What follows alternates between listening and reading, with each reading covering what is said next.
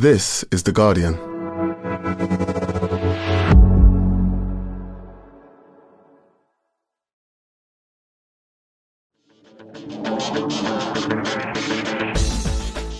Hello and welcome to the Guardian Football Weekly. England are back, might as well just be handed the trophy after a comfortable 3 1 victory over Scotland. Jude Bellingham's good, isn't he, Barry? See also Phil Foden. And then there's Harry Maguire, poor guy. When does ripping it out of him cross some kind of line, or is it just funny? Southgate can't predict how opposition fans will treat anyone, but was there anything to gain by putting him on the pitch at a time when Scotland fans had nothing to cheer about? As for the Scots, they had a decent spell, but perhaps a sign of where they are in the pecking order of football ahead of almost certain qualification.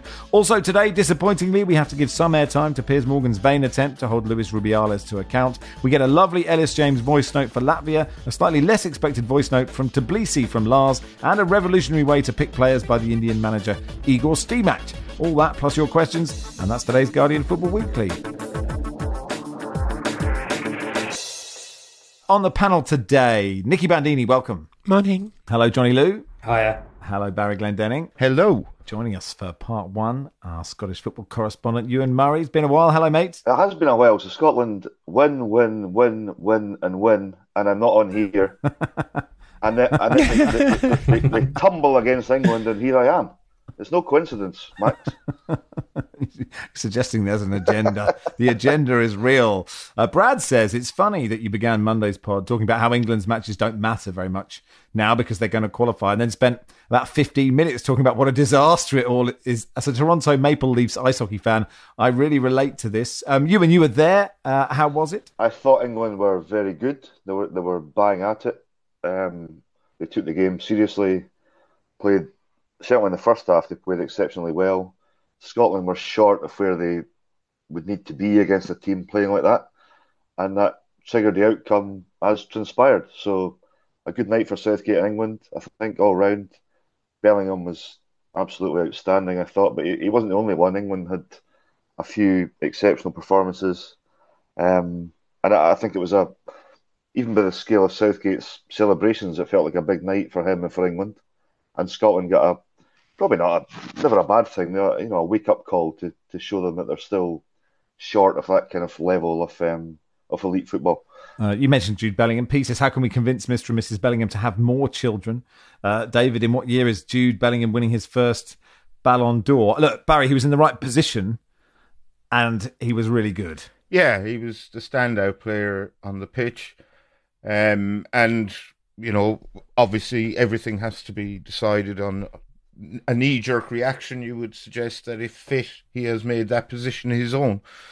And if Gareth Southgate's going to start with, you know, two sitting midfielders, then the the positions either side of, of Bellingham are you know, there's there's a lot of very good players vying for those, and I would su- suggest, on the evidence of his performance last night and his general excellence, that Phil Foden would be a shoe in for one of them also, you know, if he's fit.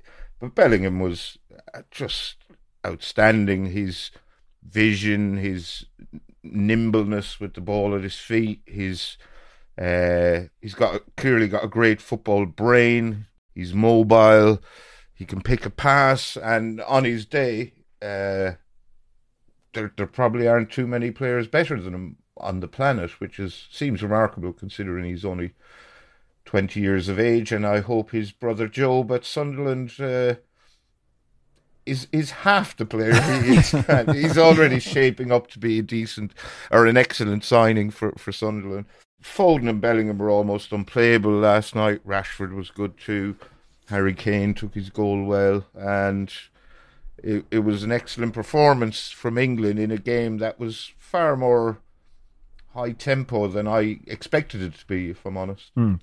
It's interesting, Johnny, that Barry talks about, you know, Foden now has to play. I'm not saying you're saying that, Barry, but sort of the way it works is if you have a good game, you have to play. Well, well I, w- I would have thought Foden should be an automatic selection all the time if if he's available. But I guess, Johnny, if Foden.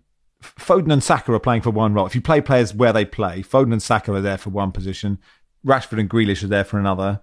Kane will play. Bellingham will play with Maddison as an understudy, even though he played on the wing and Rice will play, and then you need another holding midfielder who's probably Kalvin Phillips. Yeah, I, actually think Foden and Rashford uh, are, are, more you know they're, they're more competing for that for that left wing spot because Foden seems to play more on the left for, for Manchester City than, than he does. I, I think it's where Southgate sees his his best position as well. So I, I think Foden and Rashford, because I, I, think if Saka is is fit and and he is available, I, I think is pretty much a lock in that team. He is he is um he, he's one of those players who who is, is essentially he's, he's like a unicorn player. You can't you can't really replace him. Grealish, I don't I don't really like, and and, and we saw last night when you know with Bellingham kind of ripping it up, and you know I think we've all played in these football games where about five or ten minutes in, there's this there's this one bloke, and you, you, you, all sort of you know look around at each other like this guy is going to kill us, and there's nothing we can do about it. And you know you, you can't really you can't really defend against him. You, know he's sort of um, you can't really go close into him because he he, he turns on, on, such a, a tight circle. Um, but you can't you can't stand off him either because he's you know he, he can pick a pass. Uh, you can't man mark him because he, he kind of roams all over the place. And the key is having quick players around him because the only way you can defend a player like Bellingham is is, is as a team. And if you have Grealish on the left, you kind of you, know, as brilliant a player as Grealish is, he's kind of static as well. You know, we've seen with City, he, he he's not really taking on players so much. Uh, he's not as much of a goal scoring threat. He's not as much of a threat, sort of bursting around the outside uh, and, and shooting. He almost invariably passes it inside. Whereas Rashford has that threat round the outside. He has that pace. He has that pace in behind as well, which Grealish doesn't have. Uh, and the same with, with with Foden, who can who can take a defender on on both sides, inside and outside. So I think that that's the key because you need players around Bellingham who are going to stretch the pitch and, and really sort of work defenses around. And when you know when those three are kind of passing it around, those little one touch moves around the edge of the penalty area, yeah, it, it is hard to see how you defend against um, against a, a, a, setup like that, and that's the template that I think England have to have to really go go with going forward. Ewan, what did you make of Harry Maguire coming on and basically giving Scotland fans something to do, which was to just sort of tease the man, basically? Yeah, I mean, what I was saying on that was I was in the post-match press conference where Gareth Southgate launched an impassioned defence of, of Harry Maguire. He, he said the treatment that this guy received is he called it a joke. He called it ridiculous. Not from the Scotland fans, and, and Southgate stressed that. He said, "I've got no problem with Scotland fans and what they did." He said, "But you know, this." He basically said this is a scenario that has been created by commentators and pundits, where this guy is being ridiculed everywhere he goes, and, and the the passion with with which Southgate spoke about this was was quite striking. And, and, you know, someone said that to him. You know, you you you feel strongly about this. He, said he said, yeah, I do. And, and I, it struck me actually as very good management. He defended his player so strongly. Now you could argue it's it's bad management that he puts him on the pitch, but he, he's clearly struggling a bit, and he he scores an own goal. But at that point, England were so much in command of the game that that Gareth Southgate could reasonably think you know, putting on Harry Maguire is not going to change the outcome. And it didn't change the outcome, but but it was it was the post match comments on how vehemently he defended Southgate, Ed defended Maguire, and all that's happened around him that was, you know, it, it took me aback how, how how strongly he, he seems to feel about this. And and I, I'll be honest, I haven't paid enough attention to it to, to know whether Southgate has a point and whether this has all been over the top and out of order. But it, it's rarely in the modern age you see a manager who goes so far out to, to defend a player. I don't know, but do you guys has he been has it been over the top the way this guy's been portrayed? I, I don't know if Southgate has a point or not, but he was he, he, clearly feels so so strongly about this. I don't know. He feels. I don't know what you think, Nicky. He feels. You know, he's the latest Man United meme, isn't he? Like after Phil Jones, and and I, and and there sort of feels like there's a there's a tipping point I don't know, like you sort of, I actually found it funny that the Scotland fans are just cheering him doing very rudimentary football based things, just passing it to whoever was next to him. But when he scored that own goal, I did go, oh, mate, that's not, that can't have happened. You can't be serious. Yeah, I suppose in my head, there's, there's different ways of protecting someone, aren't there? There's protecting someone by sort of being out front and speaking publicly and saying I'm you know with this guy and and continuing to pick them as a way of say of sort of proving that point. But I I wonder if Harry Maguire almost at this point does need the opposite kind of protection, which is taking him out for a little bit so that he's not getting that. Because I think whether or not, whether or not it's about Harry Maguire as a player, I think exactly as you said, Max, when you're the focus of that much fan attention, when you're getting that much sort of additional um, pressure, in effect, from from just knowing that the people, even the opposing fans, are, are sort of sending you up in that way. I, I think it can't be a good spot for him in terms of of his mentals as we talk about in football. I think it can't be it can't be doing him good to be knowing that he's become this sort of lightning rod and this sort of figure of of of ridicule because there is obviously a good footballer there. You don't end up at Manchester United in the first place if you aren't. But he has made high profile mistakes and this was another one. Yeah. Johnny, I mean I guess there's this kind of I don't know if it is a fine balance between taking the piss out of players and a player's mental health. And it, and it sort of ends. It, it, what happens is it's kind of fine until the player himself says, "Actually, I'm having a really bad time," and then everyone looks back and goes, "Oh, we shouldn't have done that."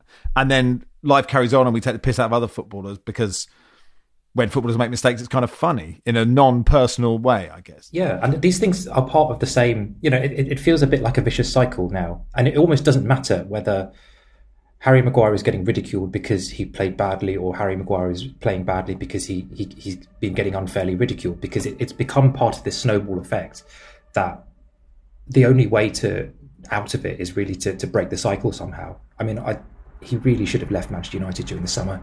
I thought there's no earthly reason why he sh- you know he, he should still be playing central defence for England. It felt like a a really cruel a cruel twist of fate that he scored that own goal. But if you know if he's you have a defender who can sort his feet out quicker, who can get into a better position, who can get across quickly enough to clear a, the cross with his with his right foot rather than try to to tap it away with his left, then you know you know that end up in that position. So at, at a footballing level, he's you know he's clearly being exposed, and that is just feeding into the the cycle of ridicule and and outrage, and and then Southgate coming in and and, and feeling like he has to go all in on, on defending him, which I found fine. You know, he's your player. You know, you've you've staked a large part of your managerial identity almost on this guy.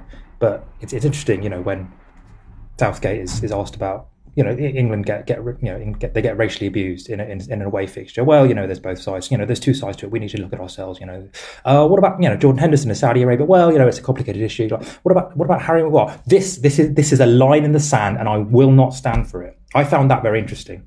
Um, and it, it's it's obviously great that he's standing up for his player, but um, I feel like we're also this is kind of a side point, but we're getting into the the kind of the late Southgate era where he's getting cranky and defensive and siege mentality and is, is basically seeing enemies anywhere, and that is, that is never a good place for a managerial reign to, to end up in.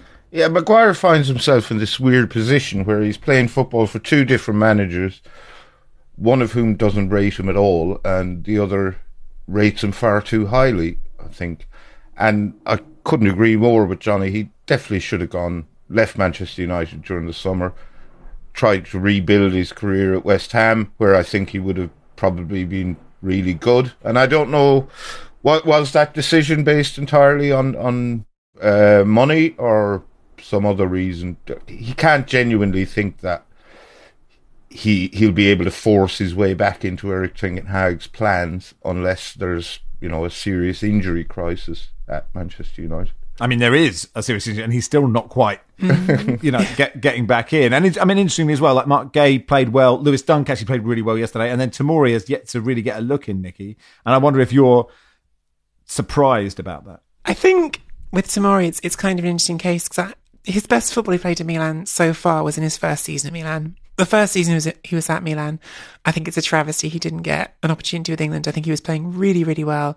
He was thrust into this leadership role when Simon Kjaer got injured, and he had Kalulu coming in alongside him at centre back, and, and he rose to it, and he was brilliant. But it was interesting because I, I remember talking to Stefano Pioli, who's the Milan manager, at the start of 2022, and he said that the one thing he'd like to see more from Tomori is for him to be just like a fraction more patient. He said Tomori is so much quicker than the average defender.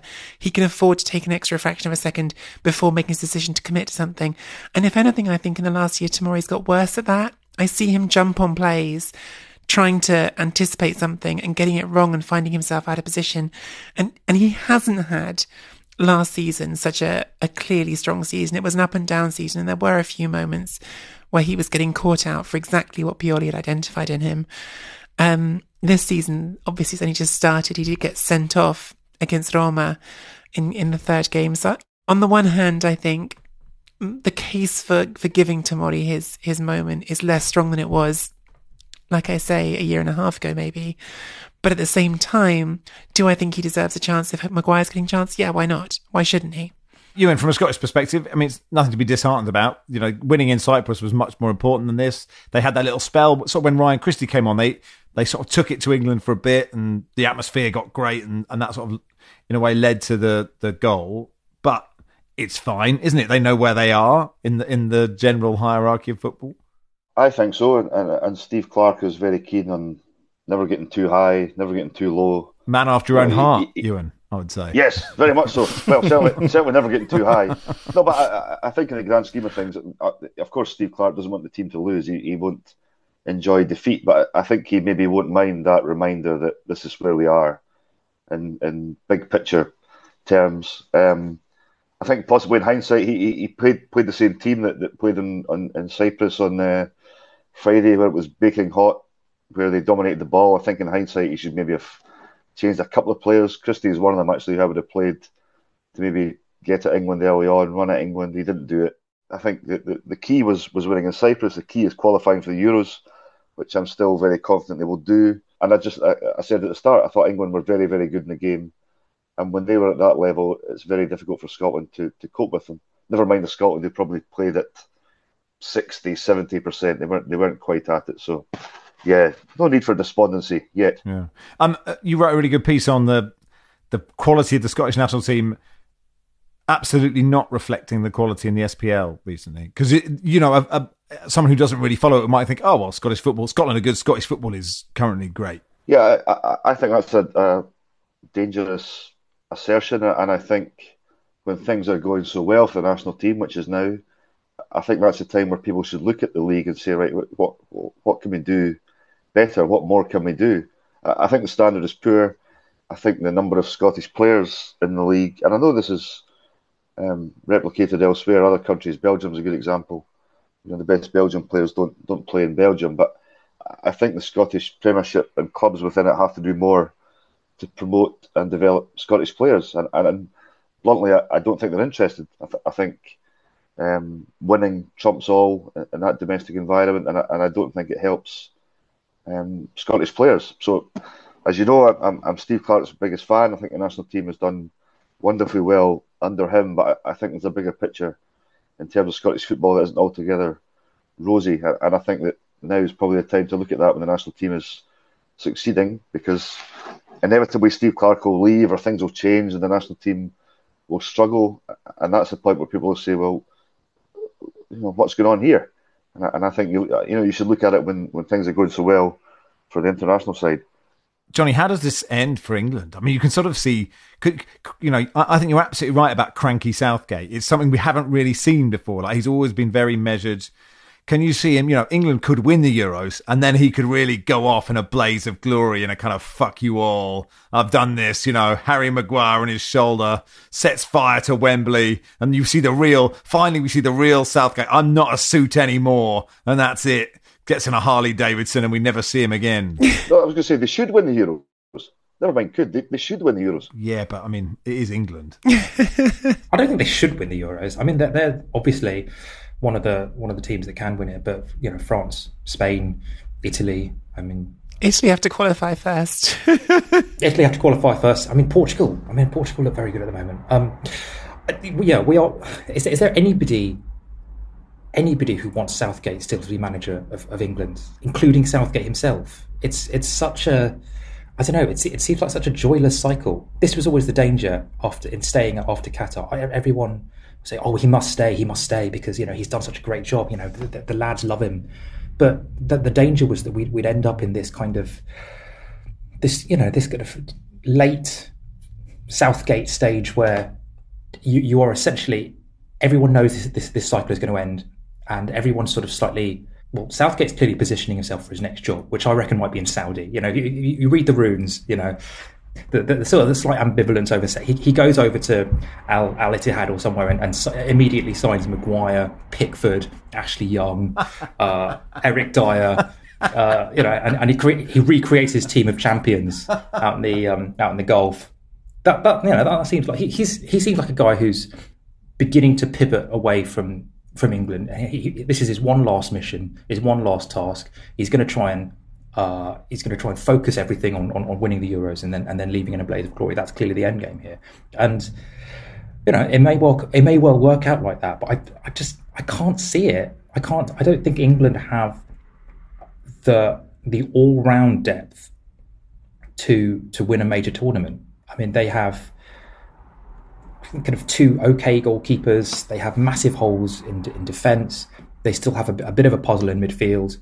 Um, and then, of course, they have the, you know this wealth of options up front, which is what everyone looks at when when well, you know, this is the greatest generation of players that England have ever had. You know, we, we should be absolutely destroying everyone. Everyone should be you know should, should be kneeling at our feet. But actually, if you look further back, England are not an elite side. But Johnny, Johnny, which of those things weren't true when England went to the final of the last Euros, and this is before you have Jude Bellingham in the mix as well. Well, yeah, they, they, they've overperformed. They've, they've performed very well, and Southgate has done an incredibly good job uh, of, of, getting them to World Cup semi-final 18 in, in, in, with, with a poor squad. You know, final of the Euros with a, a pretty decent squad, and I think he kind of he, it was about a par performance in, in Qatar. But you know, it's clearly we're, coming to the end now. It's seven years. It's it's a long time to to have the same guy in this job. We you know they need some kind of fresh, some fresh messages, some fresh players, some fresh tactics and, and, and hope almost. That's um, that's what I don't think we're going to get in this cycle. I think I agree that this about the freshness needed. I disagree that this idea of the squad depth. I mean, it's sort of to say it that way mythologizes the other teams in Europe. Like, oh, of course, these teams are all flawless when they're not. I mean, Spain haven't even won all of their, their um, qualifying group games. These, these other teams that England are up against are not perfect squads with with two players for every position. I think that's I think that's false. I mean, there's one perfect squad in France, and, and the rest are sort of, you know, kind of that they all have, have gaps to fill. That's why I think England should win the Euros. I, th- I think all these other countries, I do agree, France aside, I mean, even Scotland beat Spain. I, I, I think all these teams have issues that England don't apparently have. I, th- I think the England squad, and, and I'm not a huge Southgate fan, but I think the England squad and team is massively strong. Ewan, before we end part one, uh, I don't know if we'll speak to you before the Ryder Cup. Um, can Europe win that? I really love. I really love the Ryder Cup. Yes, I, I think they will win that. Actually, I mean, the US haven't won in Europe since 1993, and the Ryder Cup is um, is massively home team based. Really, the home team generally wins. So, have we got any? And we have got no live players, have we? Or have we let? What's happened with? Are they in or not in? We we don't have any no. Ah, but there's Brooks Koepka's playing right, for the US. Yeah. Too. yeah.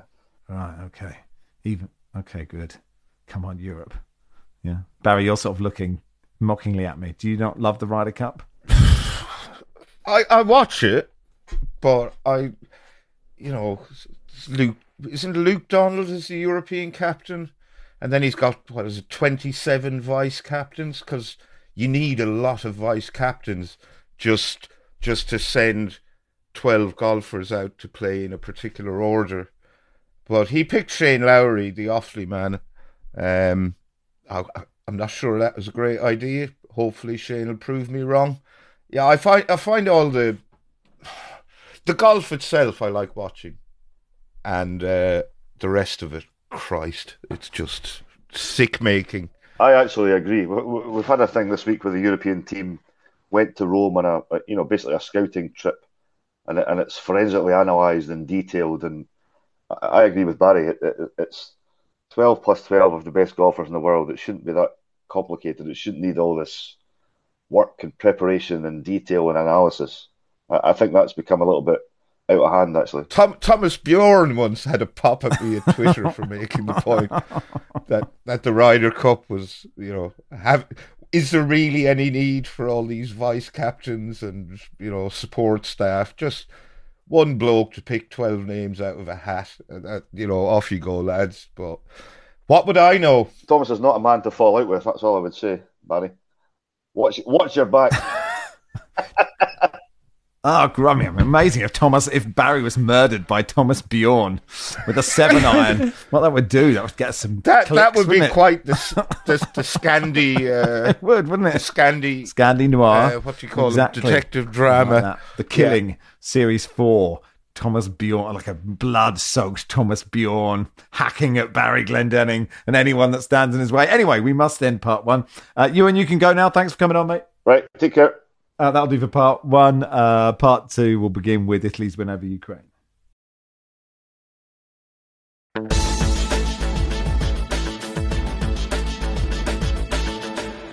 Welcome to part two of the Guardian Football Weekly. Um, John says, could the next live show halftime spectacular be Philippe taking on a hotel buffet breakfast, the natural sequel to Steve Claridge and the bowl of fruit?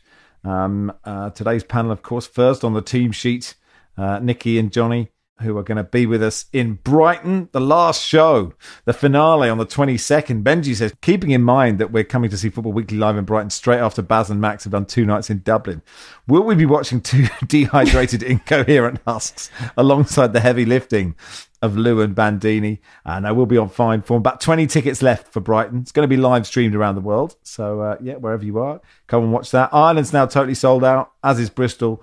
Uh, tickets still available in London on the 13th of November with Ellis, Troy, and Philippe, me and Barry, and on the 15th of November with me, Barry, John Brewin, and Nedum Onuoha. If you want tickets, go to theguardian.com slash FW Tour 23. Link is in the description as well on the website. Uh, Italy 2, Ukraine 1. Um, this was arguably a much bigger game than the Scotland England game and a, and a massive win for Italy. Yeah, they needed it. I was watching on uh, the Italian coverage on Rai, and uh, they called it um, uno spareggio per evitare gli spareggi, which means a playoff to avoid the playoffs. And it felt like that. If Italy had, had lost this game, they they would have been really behind the eight ball in, in Group C, having already uh, obviously lost to England. They drew just a few days before away to North Macedonia. If they'd lost this game, you would have been Ukraine on 10 points already and Italy back on four. So losing it was, was out of the question, but even drawing it would have put them in a tough spot. So really huge and important game to win at San Siro. And they did. Um, mostly, well, not mostly, I, I would say it was quite firmly deserved, but at the same time, it was a go 2 0 up, concede a goal before halftime and never quite get that third goal that would have put things um, into a safe spot. So there was a little bit of nervousness right to the end. Uh, two goals for David Fratesi, who I may never have heard of before he scored these two goals. Who is this man? Has he, has he got like 100 caps and 80 goals? Not at all, not at all. It's it's Davide Fratesi. Davide. No, not at all. Um, but I think you're going to be hearing a lot more about him. He he moved from Sassuolo to Inter this year. He had a really good season at Inter. Sorry, at Sassuolo last season. Scored seven goals for them. He hasn't started yet for Inter. I think he's come off the bench in all three games. And he didn't start or indeed play at all in the game that was drawn against North Macedonia just a few days before. And I think it's going to be one of the really interesting components of this. A lot of people in England might not follow what's happened with the Italian national team in the last month. Roberto Mancini, of course, who English fans will know from the Premier League and Manchester City, but who also managed Italy to win the Euros in the last cycle. He resigned, giving um, the Italian Federation about 20 days to prepare for that North Macedonia game, in which they hire Spalletti, and he's thrown straight into this qualifying group where the situation is is very sort of in the balance. And his first game in charge was a North Macedonia game, which they drew. And in that game, his mid starting midfield was Nicola Barella, the Inter player who is the one consistent across both two games. But the other two were Bryan Cristante and Sandro Tonali, of course, the Newcastle midfielder. Um, in this game, Cristante and Tonali both came out, and Fratesi came in together with Manuel Locatelli, uh, the Juventus midfielder, and the balance of the midfield looked much, much better. Fratesi was really impactful, not just with, with the goals, but Spalletti plays this 4 3 3, and he likes to have box to box running from his midfielders. He likes to get on top of teams with that press early in the game, and he did in this game. And both of Fratesi's goals were very much opportunistic. The first comes from uh, a mistake by the, the right back, which the ball's worked to Fratesi very quickly. He takes a shot first time Inter the bottom corner. The second one comes off a deflection. So he is a goal scoring midfielder. He is a line breaking midfielder. He is someone who will make those, will, will get those opportunities punishing mistakes and, and, and convert them. But no, he's he's very much someone who Inter excited about, but we haven't seen much at club level yet this season. And throwing him into this game, this critical game, given that he hasn't started yet for into the season, was was a gamble by Spalletti, but it was one that was was really rewarded. So look, they're in a good position now. They've still got to go to England though, and Ukraine don't have to. So I guess it's is it it's in Italy's hands, is it? So Italy have a game in hand. Italy, Ukraine, North Macedonia, all on seven points. The, the, the thing that, as you just said, Ukraine have in their favour is they played England twice. So of those remaining five games, they don't have to play the best team in the group again. Um, and Italy have the return game against Ukraine, which is in Ukraine. So those two things work in Ukraine's favour. Or, or probably in Poland. actually. Yeah, of course. Sorry, probably- of yeah. course. Um, those two things work in in Ukraine's favor. Um, but on the other hand, head to head is used to decide tiebreakers. Italy do have that extra game in case they get anything out of out of England. It it's it's in Italy's control again is the biggest thing. I think if they had lost this game, it would have been that feeling of this is spiraling out of our control. We no longer um, have uh, possession of our own destiny. And as I was just saying, these two games felt really perilous because Spalletti had only been in charge for 20 days. He'd come in in the middle of a qualifying campaign that wasn't, that hadn't started brilliantly and been told, fix it. And yes, he's just won the league with Napoli. He's a brilliant manager, but that's asking a lot, especially of a national team manager where you don't have the time to, to work with your players and get to know them, to, to come up with solutions right away. Italy still have lots of problems. They haven't got a, a, a clear choice up front at number nine. Ciro Immobile scored in the game against North Macedonia, but no one really believes in him as the, the, the team's number nine. They started with Raspadori um, in this match. And again, you're talking about a player who doesn't start at club level. Raspadori doesn't start for Napoli because Victor Osimhen's there. But the team looked much better because he's a plays more like a false nine. He vacates the area and he created the space for those midfielders like Frattesi to get into. So there's still a lot of questions, but at least now Spalletti has an okay platform on which to go away and start making proper plans. Yeah, I mean, not qualifying for two consecutive tournaments would be Well, it would be three out of four with one one in between. You know, winning the whole yeah thing in between. with yeah, winning one. Yeah, I mean that is winning one is quite good. Sort of thinking about it. Um, the Paul Pogba story is a massive story out of Italy, isn't it? He's been provisionally suspended from playing after a drugs test found elevated levels of testosterone in his system. Uh, Italy's national anti-doping tribunal said Pogba was tested after Juve's 3-0 win at Udinese on the 20th of August. Uh, his agent, Rafaela Pimenta, said she was awaiting the second sample and cannot have an opinion before the results. Uh, what is certain is that Paul Pogba never wanted to break a rule. What's the reaction been in Italy, Nicky? Yeah, I mean, of course, everyone is is very much in this sort of wait and see phase. Exactly as you've just said, Max.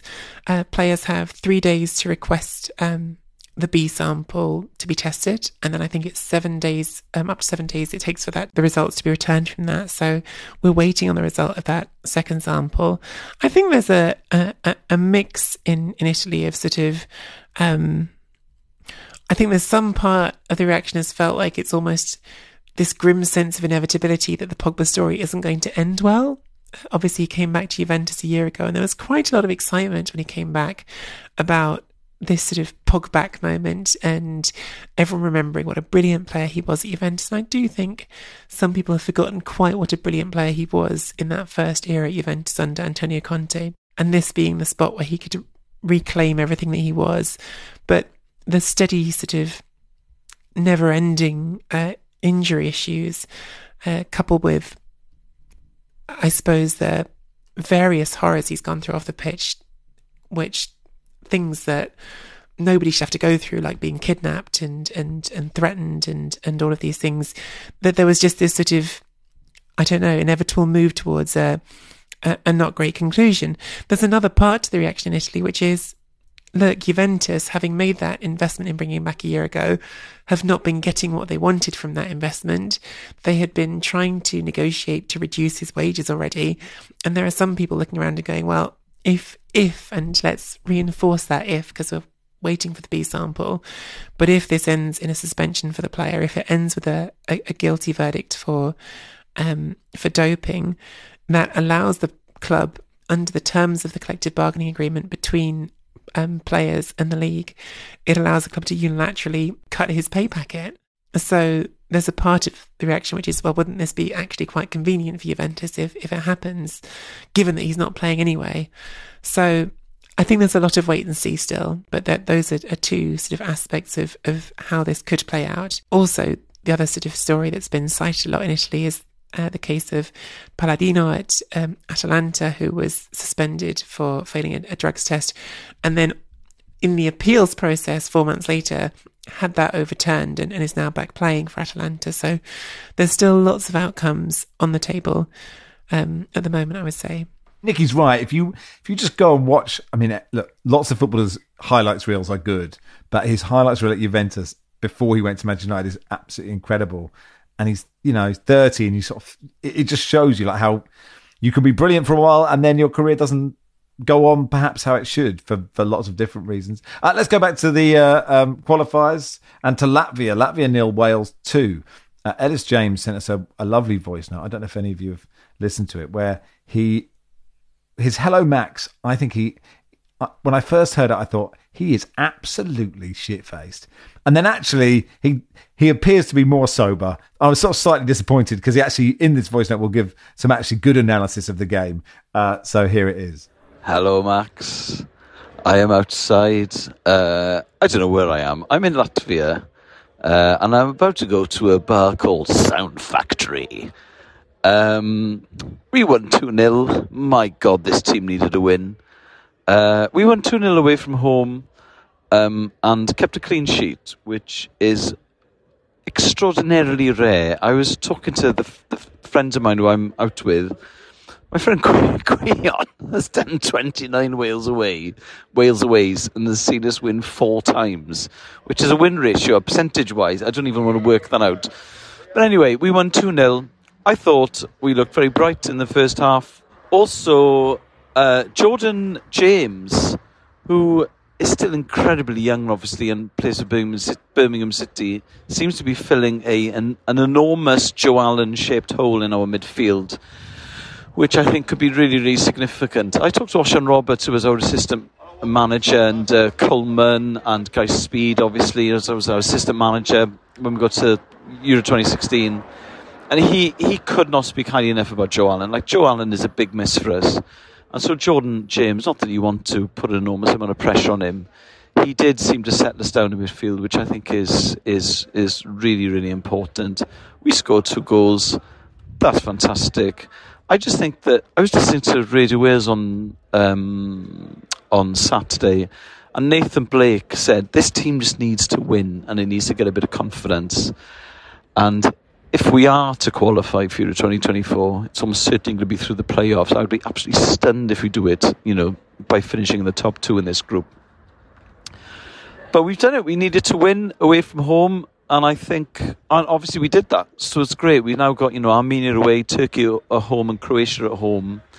Um, it's eased the pressure a little bit on Rob Page, um, and I think a lot of our fans have made their minds up about him. But he did what he needed to do. Uh, I thought Ramsey, especially in the first half, was very good. Oh my god, it's just uh, that's all he wants us to win. I don't really care how we win. I just want us to win. But I thought today looked a little bit more positive. Uh, can I just say I've always admired your work, and I think you're very nice. Uh, thank you, Ellis. It also finished with a compliment, I think, for me, and uh, I don't usually get them, so I, I appreciate it. You're my best mate, Max. it was along those lines. I've I've done the maths, by the way, and uh, or the math, and uh, just he can let his friend know that he's uh, on his travels following Wales, he's seen them win 13.79% of their games. Ah, excellent. Uh, well, it was not totally convincing, but a win is a win. Great to see David Brooks uh, scoring, um, as it was to see him scoring in the Premier League. Um, ben Fisher was also at this game, and he has an amazing story about it, uh, uh, which will be debuted at the Bristol Live Show for those of you lucky enough uh, to have a ticket. Right, that'll do for part two. Uh, part three will begin with uh, that Luis Rubiales interview he did with Piers Morgan, which was uh, broadcast last night.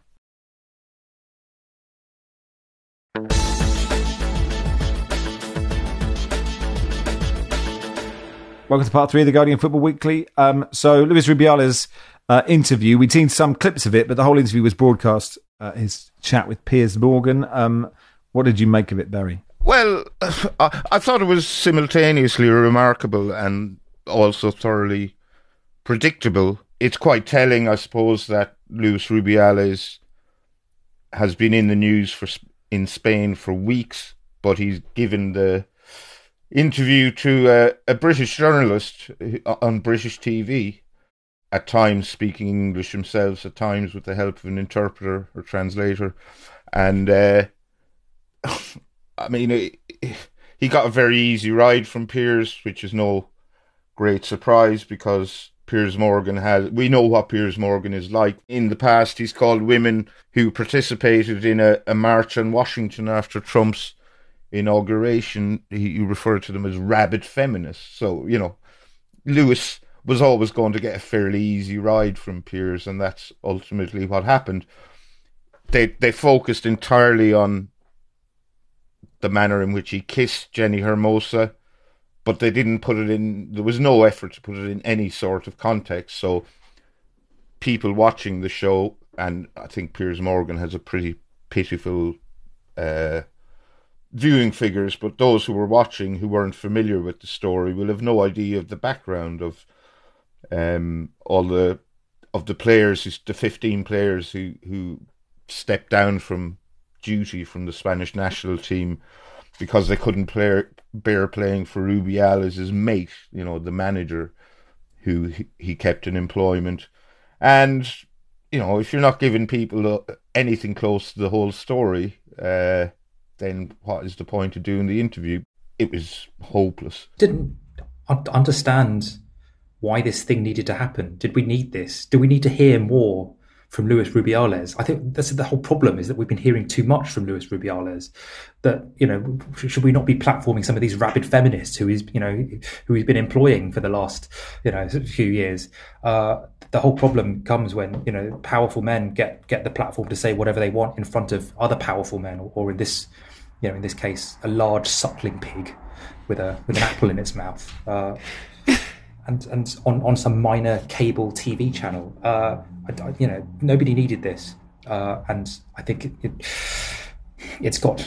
Um, I, we shouldn't really be showering this with any more attention than it than it needs to be showered with. To be honest, I think uh, it's a bit of a grotesque spectacle.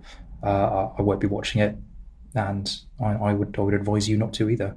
I, I don't have I don't have much to add to what those two just said because they've said it. Um, I I think I'd be angry about it if I hadn't spent so much anger on this story already.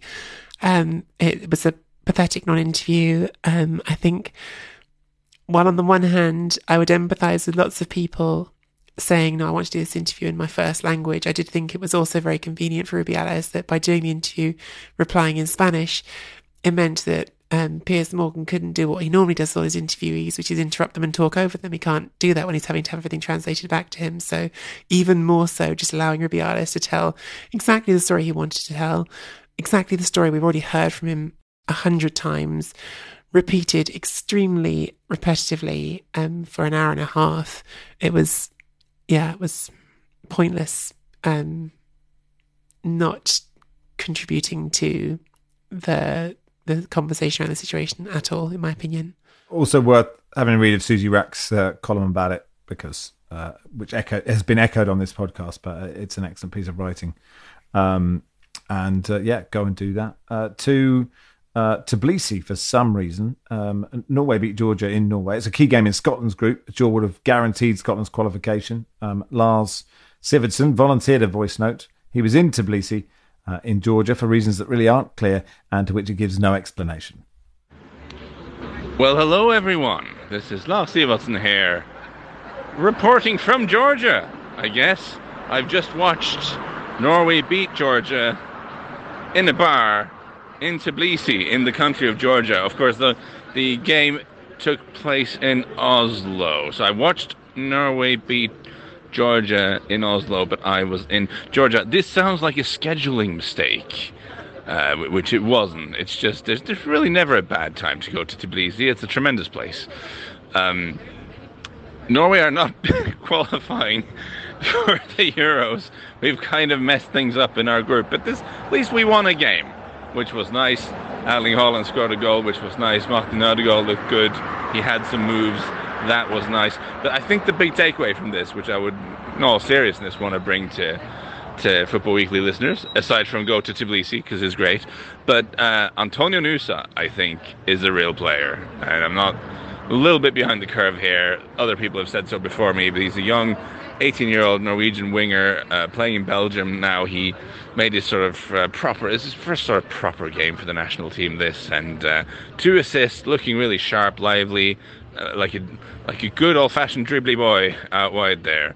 So we can, if we can add a dribbler to Martin Odegaard, to Erling Haaland, maybe we have a team, but you know, still worry about that defense.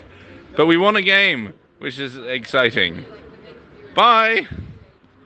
Thank you, Lars. Uh, also, uh, Germany beat France 2 1. Rudi Voller was in the dugout and uh, he started Thomas Muller, which, if you told me was what happened, Germany did in 2010, I would have believed you. Um, Muller put uh, Germany one up. Sane scored another one. Griezmann got one back. Uh, but that's a, a, a, nice bounce after Hansi Flick. Uh, Shimmy says, Where's the love for Japan? Back to back wins over Germany. looks strong against Turkey. Players in top teams all over Europe. Would anybody like to give some love to Japan?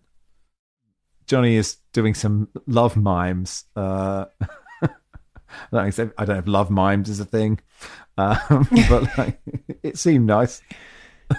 it, kind does sound sinister. It does sound like something you could make a lot of money on the internet doing.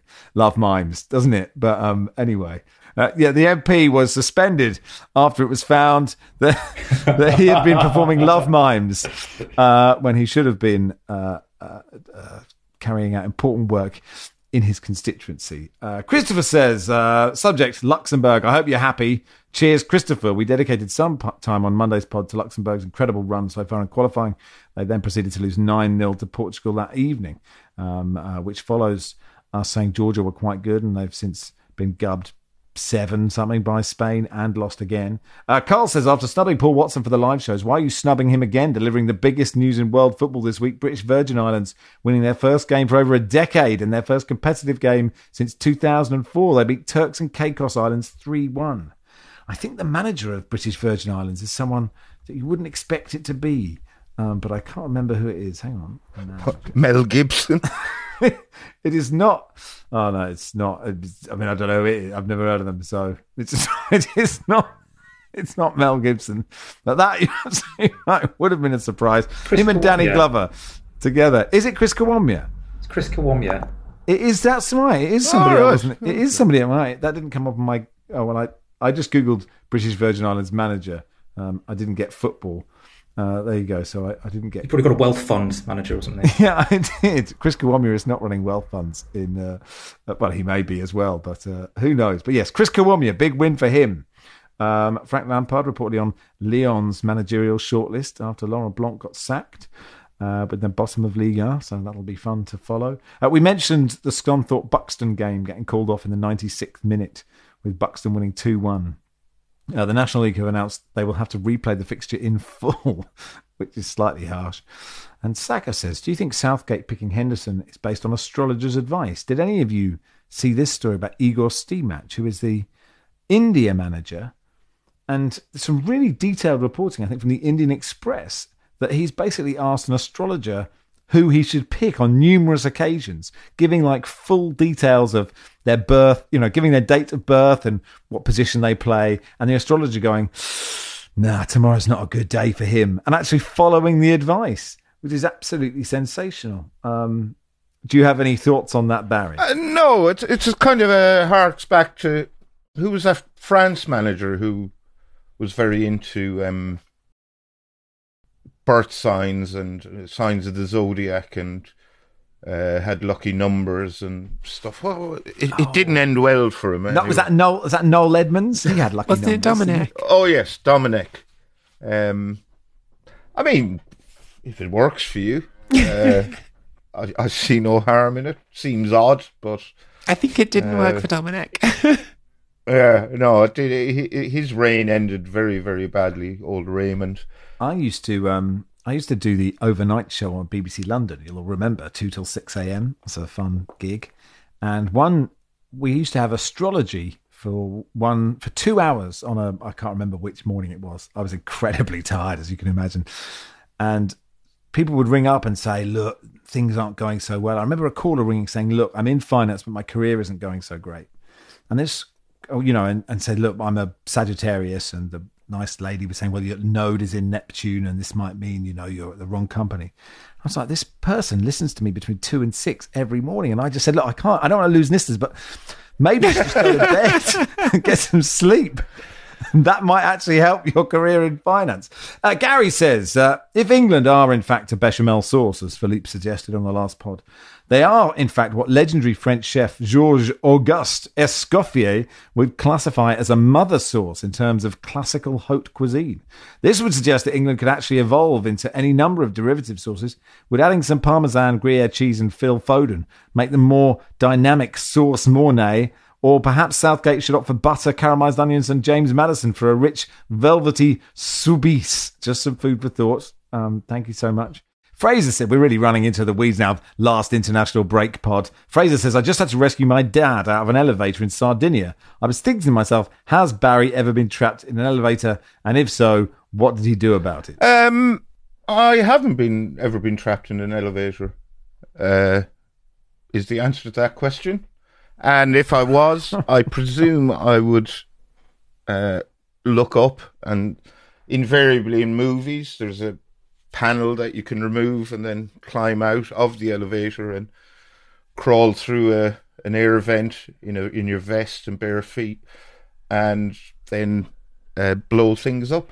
So that's probably what I would do. Yeah. I mean, presumably, you'd be running away from Thomas Bjorn holding a, you know, some kind of machine gun. I think I, I do recall one member of staff at the Guardian, quite a, an important news journalist, who apparently got trapped in an elevator for quite some time, and he didn't have his phone with him, and he was needed for some very urgent deadline to, to finish some article, and it, it looked like he just vanished off the face of the earth, and I think people kind of assumed he'd just gone to the pub or something, but no, he was stuck in an elevator. I was thinking you could just press the call button before climbing up and blowing things up. Mm, yeah, well, that um, it's a sensible idea, but you know, whichever, whatever floats your boat. But um, uh, anyway, uh, that'll. Do. I don't know. I don't mean that, do I? Really? I mean, definitely do what Nicky says. Really? I don't. I don't think anyone takes any takes uses this pod as advice, but that would be the, the better bit of advice. Um, uh, all right, uh, that, this is a self help pod. I don't think it is, isn't it? Um, uh, that'll do for today. Uh, thanks, Nicky. Thanks. Thanks, Johnny. Thanks for having me. Thanks, Barry. Thank you. Football Weekly is produced by Joel Grove. Our executive producer is Danielle Stevens. We'll be back tomorrow.